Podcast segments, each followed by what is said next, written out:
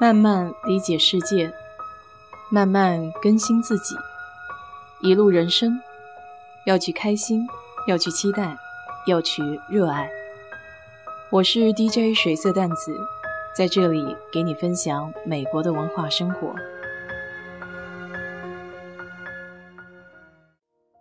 上周末看了一部纪录片，叫《六人》，讲的就是寻找当年泰坦尼克号上。幸存的六名中国人的故事，《泰坦尼克号》这部电影对我来说有很深的印象。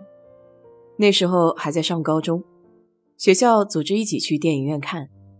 当画面到 Rose 全裸躺在沙发上时，身边的男生都呆住了，眼睛直直的。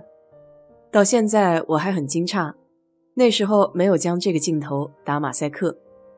也算是当时比较大胆的尝试了吧。后来到美国之后，我还反复看了好几遍这部电影。这种毁灭性灾难来临时的人性是最令人动容的。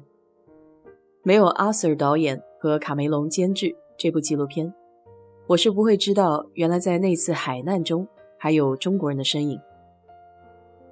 这部纪录片。前前后后花了将近六年的时间制作，首席研究员 Steven 和他的团队仔细研究档案，追查丢失的记录，并会见了各大洲的后代，试图用散落的记忆碎片来拼凑这段几乎被抹去的历史。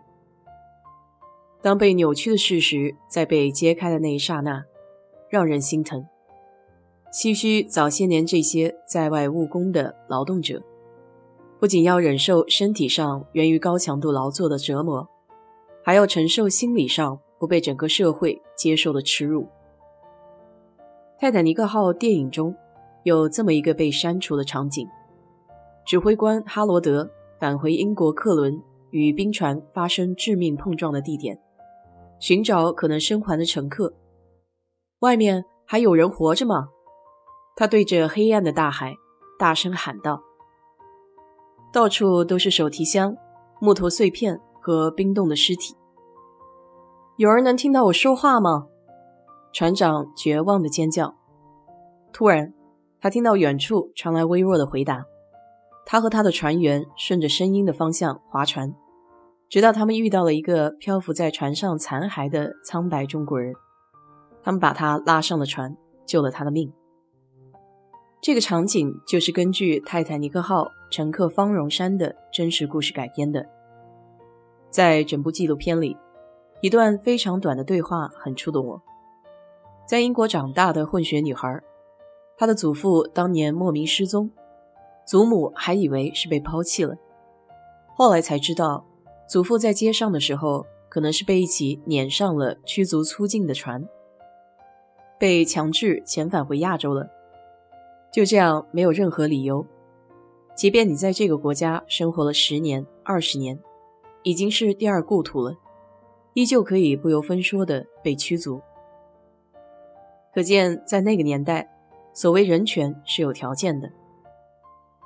整部影片围绕中文名字的英文拼写展开，一点点的细节，这过程不禁让我想起在初中的时候参加过一项调研活动。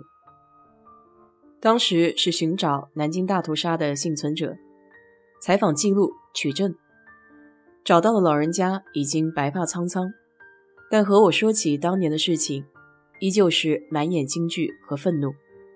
他掀起衣服给我看，他的后背全是凸凹不平的疤痕，即便是经历了这么多年的愈合，曾经的破损依旧难以弥补。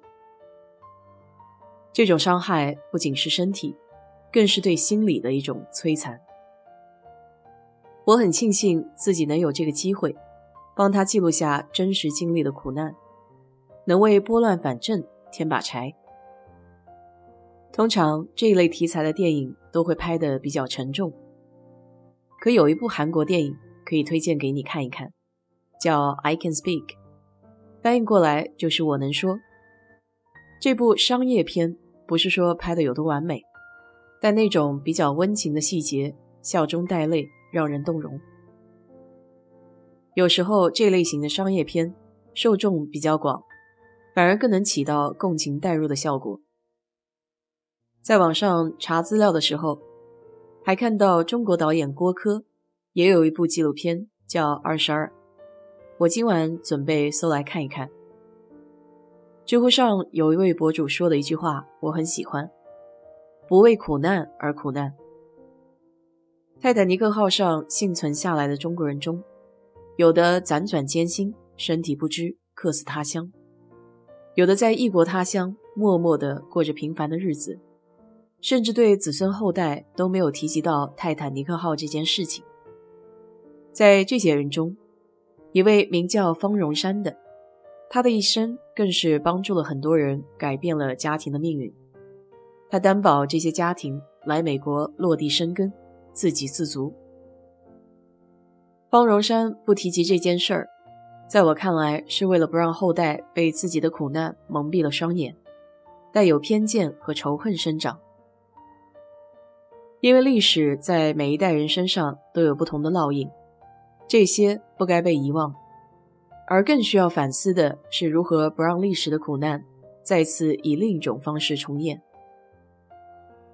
虽然今天这个话题稍显沉重，但我觉得对现在年轻人来说，了解这些历史还是很有必要的，这样才能更加珍惜今天来之不易的自由，对自己的行为举止也可以有一定的约束。